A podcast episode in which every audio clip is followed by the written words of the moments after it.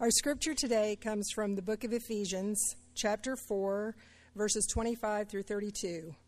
Therefore, each of you must put off falsehood and speak truthfully to his neighbor, for we are all members of one body.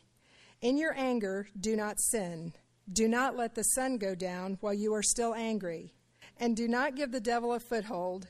He who has been stealing must steal no longer, but must work, doing something youthful with his own hands, that he may have something to share with those in need. Do not let any unwholesome talk come out of your mouths, but only what is helpful for build, building others up according to their needs, that it may benefit those who listen. And do not grieve the Holy Spirit of God, with whom you were sealed for the day of redemption. Get rid of all bitterness rage, and anger, brawling and slander, along with every form of malice. Be kind and compassionate to one another, forgiving each other, just as in Christ God forgave you. This is the word of our Lord. Amen. You may be seated.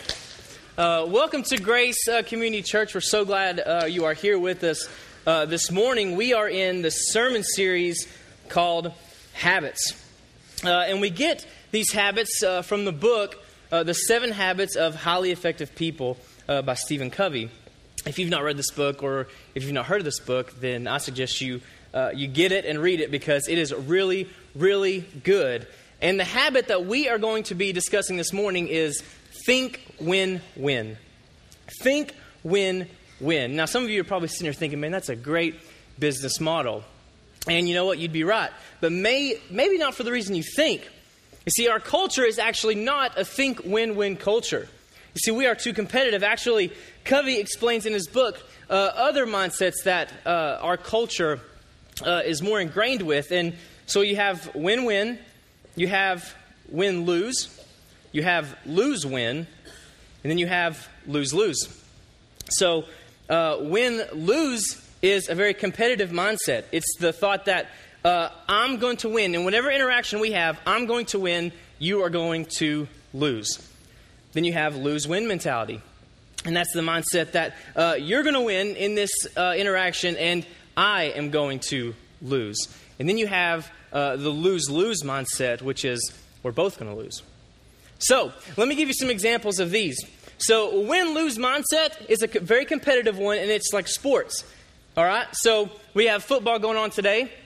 Uh, Falcons playing the Packers, and I'm a Falcons fan, so uh, go Falcons. Uh, but when they're out there on the field, the Falcons are out there playing, and they are trying to win, and they want the other team to do what? Lose. Yes, they want the other team to lose. So the Falcons or the Packers are going to try and win at all cost. Then you have the lose win mindset.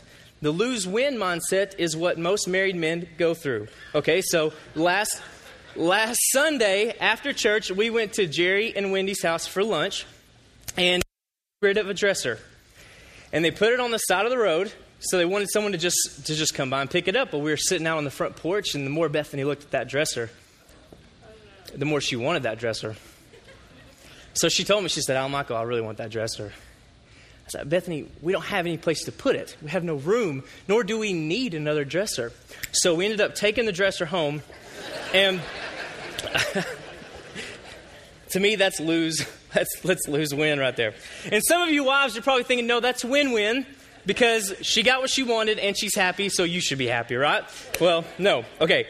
So, uh, but then you have lose lose. Lose lose is the mindset that if I'm going down, you're going down with me. It's like the scene in the end of a movie when the bad guy is hanging off a cliff with one hand and the good guy reaches down his arm and says, Grab my hand. But instead of grabbing the hand, he grabs for his gun to shoot the good guy. He's saying, If I'm going to go down, you're going to go down with me. That is lose lose. And so today, as I said, we are going to be talking about think, win, win. So Stephen Covey defines uh, win win, and this is what it says Win win sees life as a cooperative arena, not a competitive one. Win win is a frame of mind and heart that constantly seeks mutual benefit in all human interactions. Win win means agreements or solutions are mutually beneficial and satisfying. It's the mindset that we both win in this situation, in this transaction. Whatever this is, we are both going to come out on top. And this is a foreign topic because we are so competitive by nature, aren't we? We are so, so competitive. And you're probably thinking, oh, Michael, competition really isn't that bad. No, competition in itself is not bad. What we bring to the competition is what's bad. We bring selfishness, we bring deceit. And any, any and every other sinful desires we have, we bring to competition, and that is what makes it bad. You see, any other mindset besides win win brings disunity. Every other mindset besides win win brings disunity. And so think win think win win in the biblical context, we see it as Christian unity. That's how we see it. And so our main idea this morning uh, that I want you to take home today is kindness to one another brings unity. Very simple main idea, but kindness to one another brings unity. And, and uh, as Margaret read for you, we're going to be in Ephesians, uh, and we're going to be specifically in chapter 4. And I want to give you a quick history lesson of Ephesus. Ephesus uh, was a very central location for Paul's missionary journeys, and that's because of where it was located. He was on the Mediterranean Sea. And it was a port city for all of these other cities that were around. So across the Mediterranean Sea, you had Corinth and Athens. And then to the right, you had Philippi. And then to the left and down a little bit, you had Antioch, you had Jerusalem, you had Caesarea. And then behind, uh, across the way behind Corinth, you had uh, Rome. So, like, all of these cities were surrounding Ephesus. It was like the central location. And so, so many people were coming in and out, in and out. And so, that was a prime place to begin spreading Christianity because it was going to reach so many people. But one of the problems uh, with this was that they had the temple of Artemis. Artemis was uh, the goddess of fertility who they worshiped in Ephesus. And, and, and so, and because of this, because of the goddess of, the goddess of Artemis, Paul, in this book to the Ephesians, spends two whole chapters preaching the gospel. The first two chapters are nothing but pure gospel. So if you're like, man, I really just want to, you know, go out and preach the gospel to people, and I want to tell them about Jesus, well, just read them the first two chapters of Ephesians, and they'll get it. I promise, because he clearly explains it for them. And he does that because he wants to remind them what Jesus has done for them in the midst of uh, this place where they worship another God. So, chapters 1 and 2 are pure gospel. And then in Ephesians, you get to chapter 3, and Paul reveals to the Ephesians the mystery of the gospel. And that mystery is that no longer is, is salvation only for Jews, but it's now also for Gentiles. And to that, we all say, Amen. Because for so long it was only it was it was the Jewish people, they were the chosen ones. But because of Christ, that's that's no longer the case. It's now for everybody. And along those lines, since we are all now heirs of Christ, comes chapter 4. Since we are all heirs, knowing that the Jewish people were the ones for so long, were the only ones who received salvation, now the Gentiles are invited to be a part of that. There can still be some friction there. So, chapter 4 is all about unity. Since we are all heirs of Christ, we are all here to spread the gospel together. We have to have unity. And so the first 16 chapters of, of uh, chapter 4, or first 16 verses of chapter 4, excuse me, are him talking about a broad example of what unity is. And then verses 17 through 32 are practical application, strict commands by Paul. This is what unity looks like. Verses 17 through uh, 24 are putting off the old self. He goes into great detail of what that looks like, putting off the new self. And then where we're going to be, verses 25 through 32, is the other side of the coin. When you put off the old self, you have to then put on the new self. And so that is where we are. This is a very practical sermon. It's not going to be deeply theological. It is just strict commands by Paul that we're going to be in, but it's, it's, it's, it's, it's, it's very practical for our day to day life because our, our current actions are proof of our faith. John MacArthur says this The only reliable evidence of a person's being saved is not a past experience of receiving Christ, but a present life that reflects Christ. And so Paul gives us four imperatives that we'll be in. The first imperative is to choose truth over lying.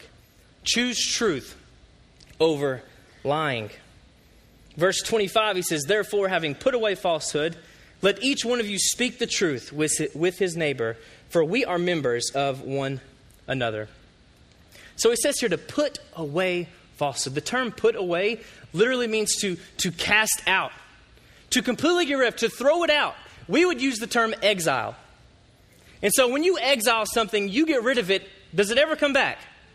No, it never comes back. Not for any reason is it allowed back. And that's the same term he's using here. I want you to completely put away falsehood. I want you to cast it out. And for no reason whatsoever is it allowed to come back.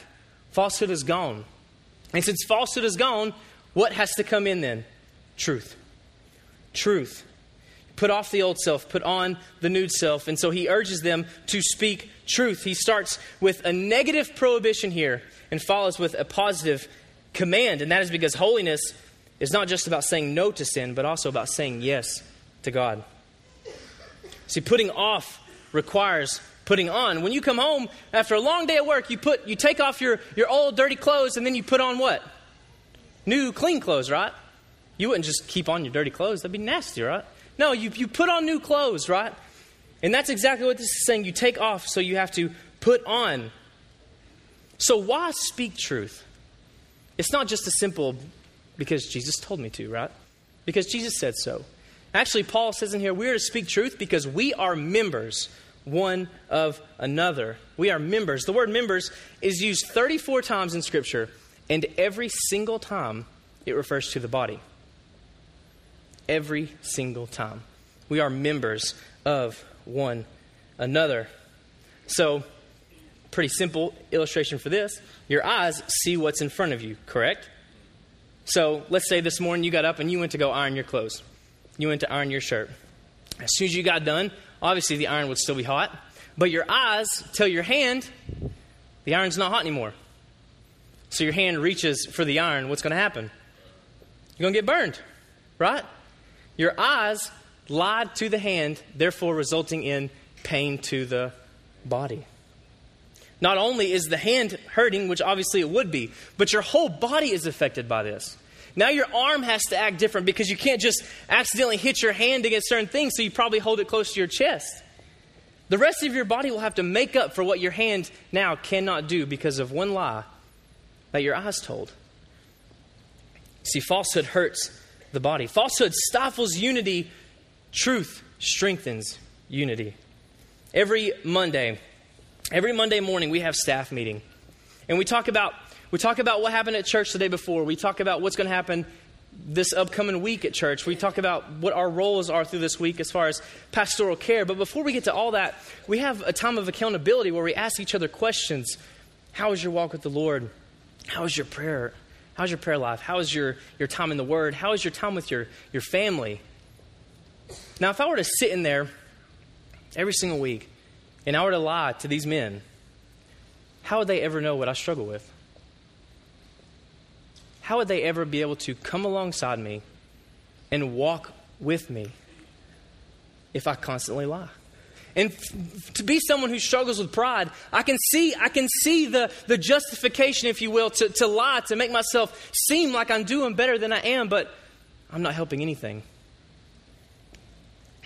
Falsehood stifles unity, tr- truth strengthens unity. We can't live in unity unless we live in truth. We are to speak the truth all the time, in every situation, to every person that we encounter, especially to believers, because we are in the body of Christ together, and we must have unity. So the first, uh, the first imperative that Paul gives us is to choose truth over lying, and then the second one is to choose anger and move on. Choose anger and move on. Verses 26 and 27 Be angry and do not sin. Do not let the sun go down on your anger and give no opportunity for the devil. So be angry. Like, raise your hand if you could master that one, if Paul just stopped right there. There we go. We got a couple. Here we go. Yep, that's the easy part, right? I can be angry. Unfortunately, Paul doesn't stop there. He told you to be angry but do not sin. See, anger is a, is a very natural response for a human being. And many people believe that the anger itself is the sin, but that's not the case, actually.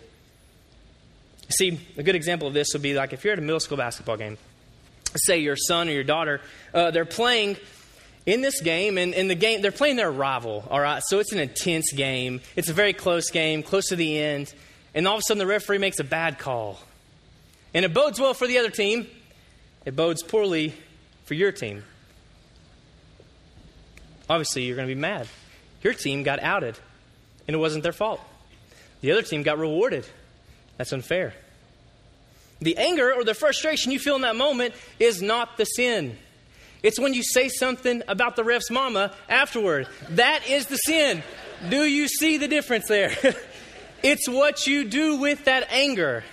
It's not the anger itself. Actually, being treated unfairly is what's called injustice. And to be angry at that, to be angry at that is okay. That's called righteous anger. But it's what you do with that anger that makes it sinful. The next part says, "Do not let the sun go down on your anger." This is a this is an old Greek proverb actually. So, the sunset was a time range for things. So instead of saying, "Okay, so this paper is due Thursday at 6 p.m., you would say this is due by Thursday at sunset. That's what you would, you would say. And so to, to not let the sun go down your anger is to not go to sleep. Is to not is to not quickly resolve your anger. That's what this is talking about. So uh, Plutarch actually said that the Pythagoreans, back when they would like have you know tension between each other, they would actually hold hands and embrace each other before the sunset occurred. Like, that would be hard, right? To hold hands and embrace each other. So, Shane and Nikki Holland are sitting right down here, and I have permission to use this, by the way. So, uh, when Ryan and Riley, they're two kids, when they get into some kind of conflict or fight with each other, uh, Shane and Nikki make them stand nose to nose until they finally just start hysterically laughing. That's, that's just torture, Nikki. That's just torture. My sister and I like to punch each other if we, that ever happened. But, uh, but I asked her if I could use this, and she said, yeah. And then she said, what, what we do now since they're older is we make them sing You Got a Friend in Me from Toy Story. I'm like, goodness gracious. You know, as, as weird and how hard that would be for me, it's, it's so effective because Ryan and Riley have to resolve their anger, resolve their issues quickly and effectively so that bitterness and resentment don't set in. They have to get along regardless. Reconcile quickly. And if not, if you don't, you leave opportunity for the devil. That's what this passage says. Now, some of you are probably sitting here and you heard Jerry preach last week, and well, Jerry said that if we are in Christ, then, then the devil has no power over us. And you're exactly right. Matter of fact, the word sealed in this passage, later on here in this passage, and in chapter 1, is referring to the Holy Spirit sealing us. And that, that Greek word actually means protection from Satan. So when you are in Christ and you have the Holy Spirit, Satan has no power over you. But here's the thing Satan does not produce the anger, we produce the anger. And then he can take that, if it's not resolved, and he can twist it. And he can manipulate that situation to cause bitterness, hatred, resentment toward everyone else, causing disunity.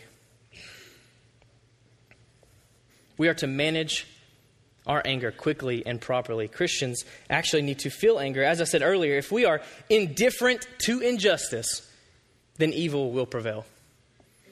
In 1973, that was the year that the Supreme Court decided that abortion should be legalized across the United States. Uh, CNN uh, says that from 1973 to 2003, over 300 attacks of extreme violence, including arson, bombings, murders, and butyric acid, occurred. That's bad. Being angry at the idea of abortion is not the sin. It's what you do with that anger that makes it sinful. Anger left unchecked, unreconciled, leads to bitterness and resentment. And this is where Satan uses handiwork. Some of you sitting there, and maybe you've got a quarrel with someone in this room that's unresolved, unchecked. What Satan can do is he can twist that. He can cause disunity between you and that other person. resolve it. Some of you sitting here and, and, and you have anger towards yourself. You haven't forgiven yourself over something that occurred 5, 10, 20 years ago. He can use that too to twist it, manipulate it. Present yourself, bitterness. Reconcile it. Kindness to one another brings unity. The third imperative uh, that Paul uh, gives us is to choose work over stealing. Choose work over stealing. So, verse 28 says this Let the thief no longer steal, but rather let him labor, doing honest work with his own hands, so that he may have something to share with anyone in need. You see, he's referring here to the old way of life, those who steal. Paul is telling us who received Christ at this time. It was thieves. You see, before there was any kind of welfare system or, or government assistance, when, when someone back then lost their job or they took a break, then they were forced to steal to survive. So Paul is saying here, don't, don't steal any longer. So let me speak quickly to, to the college student in the room. All right, so I know college is a tough time financially. I get it. It's difficult. I think I spent eight months at Montreat with 73 cents in my bank account. I get it. It's hard. But stealing is never, never an option. It could be food from the cafeteria, food from your friend's dorm, money from your parents' wallet, a pencil from a, a classmate. If it's not yours, it's not yours. Stealing is never an option. To the, to the unemployed in the room, I get it. Times are tough. Jobs are few and far between, but stealing is never an option. If you are in Christ, then you have put off the old self. You have put on the new self. And stealing is never, ever an option. In Matthew chapter 6, Jesus is uh, the Sermon on the Mount, and he's preaching. And this section is Do not be anxious. And this is what it says Therefore, I tell you, do not be anxious about your life, what you will eat, what you will drink, nor about your body, or what you will put on. Is not life more important than food, and the body more than clothing? Look at the birds of the air. They neither sow nor reap nor gather into barns, and yet your heavenly Father feeds them. I lost my page. Are you not more value than they?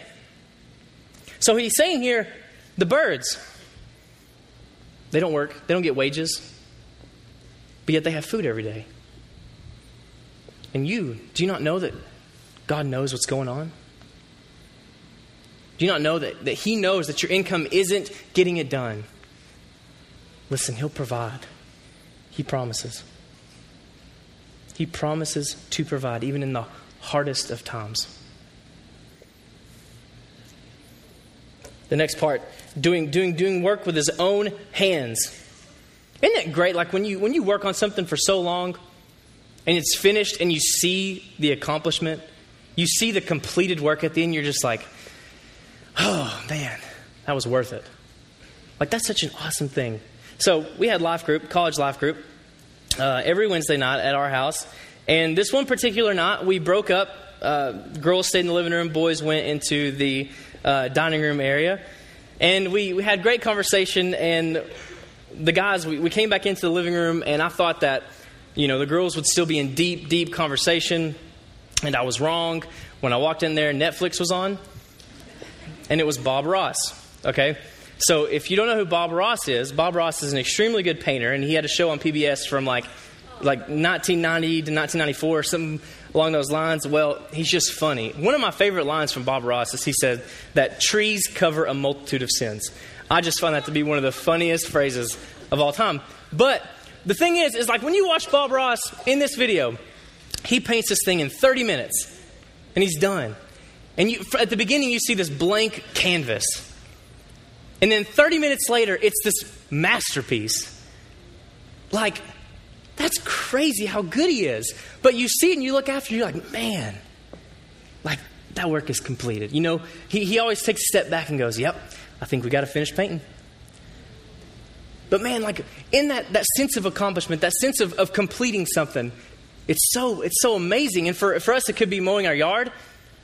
It could be Chris back here does hair. It could be after you finish a haircut, right? It could be it could be your paycheck at the end of the week. Man, it's just I worked hard this week, I got it. See, we're supposed to share these things that we accomplish our time, our food, money, whatever that is, with those in need. That's what this passage is saying. There will be people who cross your path. Now, uh, Dietrich Bonhoeffer, who was a, a, seminary professor and a theologian in the 30s and 40s, um, he was executed uh, because he resisted Hitler. He actually helped plot uh, to kill Hitler at one point, and he was caught and he was murdered. But uh, he says this in his book, Life Together. We must be ready to allow ourselves to be interrupted by God. God will be constantly crossing our paths and canceling our plans by sending us people with claims and petitions.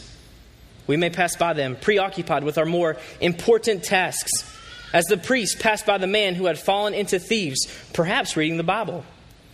When we do that, we pass by the visible sign of the cross raised athwart our path to show us that not our way, but God's way must be done. There will be people who cross your path who are in need. We got a letter uh, this past Christmas, we sent uh, Christmas cards to uh, people who were in prison, and the church got a thank you card back, and I want to read it to you guys. Pastor and membership. Hello, my name is Bruce. I am an inmate at the Marion Correctional Institute, and I wanted to let you know that I was so very grateful to your church and for the gift and for your love for us. I know it took a bunch of people to pull this off. I wish I could tell you all thank you and God bless you. In Matthew 25, 35 through 36, we are told to remember the ones who have less. Does a heart good to see a church who wants, who doesn't forget the prison that they are holding? I would like to wish you all a blessed holiday season. Thank you for remembering the reason for the season. May God richly bless you, Bruce. That's sharing with those who are in need. That's proof. The final imperative that Paul gives us is to choose encouragement over tearing down. Choose encouragement over tearing down. Verse 29 says this Look, let no corrupting talk come out of your mouths, but only such as is good for building up, as fits the occasion, that it may give grace to those who hear. The word corrupt in the Greek means bad, putrid, and worthless.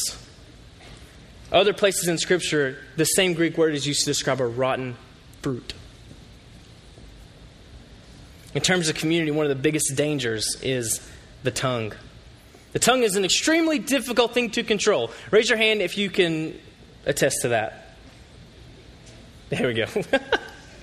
yes, it is. And James even says that, in, in the book of James, he even says that uh, humans have been able to tame every single animal there is on earth, but there's one thing we can't tame, and that's the tongue. And you might say, well, Michael, I can tame my tongue because I can say whatever I want. That's, that's not how that works, guys. I want you to know that. So, have you ever said something and the moment it left your mouth, you immediately regretted saying it? Yes. And see, this, this command actually fits well with the first two commands to speak truth and to be angry, because oftentimes it's our anger that lashes our tongue out. It's our anger that controls our tongue. And James says the tongue is like a fire, just destroying everything in its path. And see, he's, he's referring here to the, to the old way of living. And see, we're talking here about the new life is for, is for building up as fits the occasion, that it may give grace to those who hear. Our goal, the goal of our tongue is to encourage. That should be the goal of our tongue. Unity requires encouragement of believers. The word building up in this passage also means spiritual growth. Our tongue and counsel should be best fit for helping someone grow in their walk with the Lord. Think about that the next time your kid is pitching a fit in the grocery store. Think about that the next time your spouse calls you lazy because you didn't help with the dishes. Our tongue and counsel should be best fit for helping someone grow in their walk with the Lord. And you may be thinking, this is so moralistic. We're saved because of our ability to obey these commands. Well, no. We put on the new self because of Christ's sacrifice for us. I'm going to finish out this, uh, these verses here. And do not grieve the Holy Spirit of God, by whom you are sealed for the day of redemption. Let all bitterness and wrath and anger and clamor and slander be put away from you, along with all malice. Be kind to one another, tenderhearted, forgiving one another as God in Christ forgave you. I want to read that last verse one more time. Be kind to one another, tenderhearted, forgiving one another as God in Christ forgave you. As God in who? Christ. You see, that is the one who makes all this possible. That is the one who, who, who transforms us into a new creation. You I, I do not speak truth, control my anger, stop stealing, and encourage other believers because I think it will bring me salvation. No. I do these things because it is how Christ treats me. He is the one who spoke truth into me when I was deceiving myself. He is the one who should have been angry at me, but was angry at my sin and did something about it. He was the one that, before I had what I needed, He gave me what I needed. He is the one who, who could have called me bad, awful names like sinner, lame. But instead, He called me son, called me blessed. Why do I put on the new self? Because, because I want to mirror him. If we are sitting in here and we have accepted him, then we should want to mirror him. And if you're sitting in here and you haven't accepted Christ, then let me tell you about Jesus. He loved you so much that he took a punishment that you and I both deserved. I deserved death. I deserved condemnation, but man, God loved me so much.